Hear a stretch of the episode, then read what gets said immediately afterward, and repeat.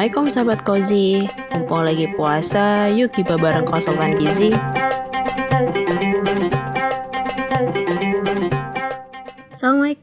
Assalamualaikum, hai sahabat Gozi. Selamat datang di segmen Gibah. Gizi Berkah bersama konsultan Gizi. Gizi Berkah, Ramadan Barokah Puasa menjadi ibadah yang paling indah Karena dengerin segmen Gibah bersama konsultan Gizi.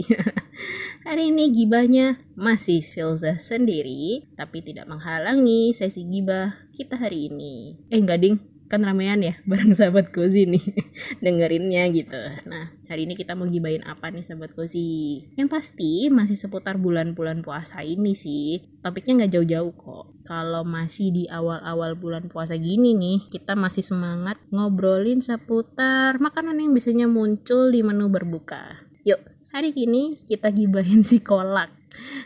kita kulik-kulik nih si kolak ini. Mau mendeskripsikan si kolak tapi takut diprotes nih nanti sama sahabat Gozi.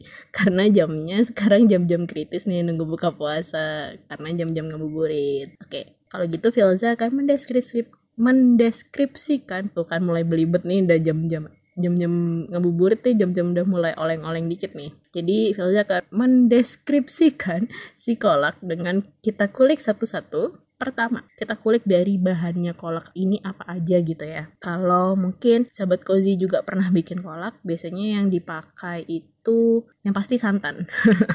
uh, kalau kolak tanpa santan ini kayak kurang mantep gitu rasanya, ya kan? Jadi setelah santan itu biasanya ada bahan makanan yang nantinya kan menentukan nama si kolak. Contoh nih contoh, kolak pisang pasti ada pisangnya kan. Terus kolak ubi udah pasti dalamnya ada ubinya. Nah ada juga kolak biji salak. Nah isinya pasti biji salak. Tapi biji salak di sini itu adalah olahan ubi dan tepung sagu yang dibuat bulat-bulat kecil ya sahabat kosi, bukan si biji salak yang dicemplungin ke kolak gitu kan. Nah, selain bahan utama tadi ada juga bahan pendamping yang wajib ada di dalam kolak.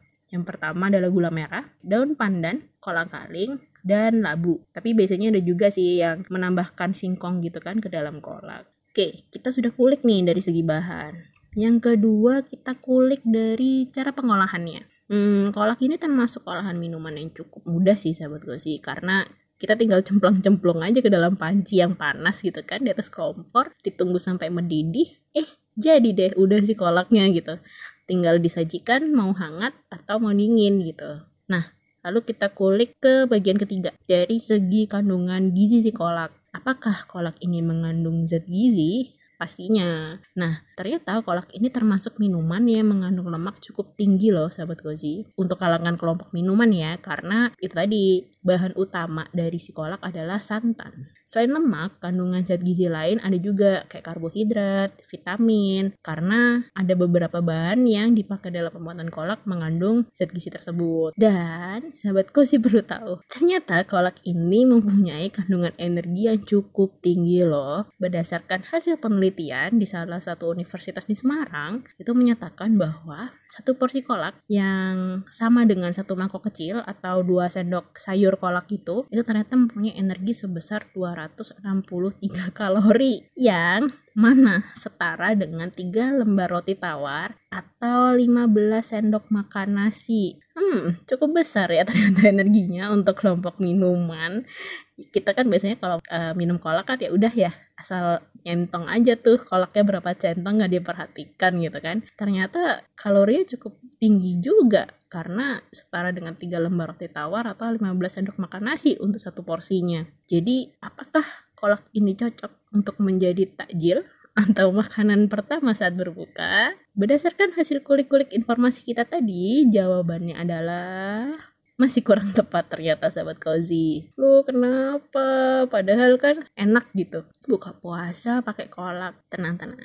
Akan Filza jelaskan alasannya. Yang pertama nih, karena kandungan energi kolak yang cukup tinggi tadi, ini akan membuat kita kenyang duluan nih, sahabat cozy, sebelum makan besar. Nah, yang kedua, karena kandungan lemak yang cukup tinggi pada kolak, ini sekali lagi bisa membuat kita kenyang duluan dan seharusnya kebutuhan gizi yang terpenuhi saat makan besar itu jadi tidak terpenuhi. sayang kan padahal kan momen makan utama ini adalah momen kita bisa memenuhi kebutuhan zat gizi kita yang hilang selama seharian karena puasa jadi mungkin timing atau waktu untuk makan kolak ya bisa digeser setelah makan utama atau sekali lagi setelah salat tarawih. Oh ya, mungkin uh, setelah kita kulik nih ternyata kurang tepat ya untuk menjadikan kolak sebagai makanan pertama pada saat berbuka puasa. Nah, Filza juga mau berbagi tips nih untuk mengolah kolak tanpa menggunakan santan.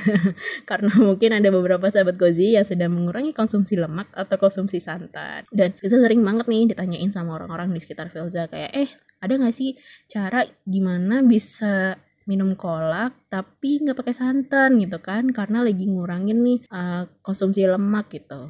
Nah karena dari informasi yang kita kulik juga kolak ini kan termasuk minuman yang hmm, cukup tinggi kandungan lemaknya kan. Nah ini ada beberapa tips. Yang pertama sahabat cozy bisa bikin kolaknya dengan santan yang encer. Santan ini emang udah apa ya bahan utama deh kalau kita bikin uh, si kolak ini kan. Karena santan sendiri ini bisa memberikan aroma khas dan rasa yang gurih ketika kita mengkonsumsi kolak jadi kalau sahabat cozy pengen dapat rasa dan aroma khas santan, tapi lagi pengen mengurangi konsumsi santannya, sahabat cozy bisa pakai santan yang encer. Jadi jangan pakai santan yang kental. Gimana nih cara dapatnya santan encer gitu kan ya? Ada dua tips nih. Kalau sahabat cozy bikin sendiri santannya alias meres sendiri dari parutan kelapanya, santan encer itu didapatkan saat perasan kedua. Jadi jangan pakai yang perasan pertama. Jadi kalau udah perasan pertama, uh, parutan kelapanya dikasih air lagi, terus baru diperas lagi. Nah, perasan kedua itulah yang si santan encer. Tapi kalau sahabat cozy pakai santan instan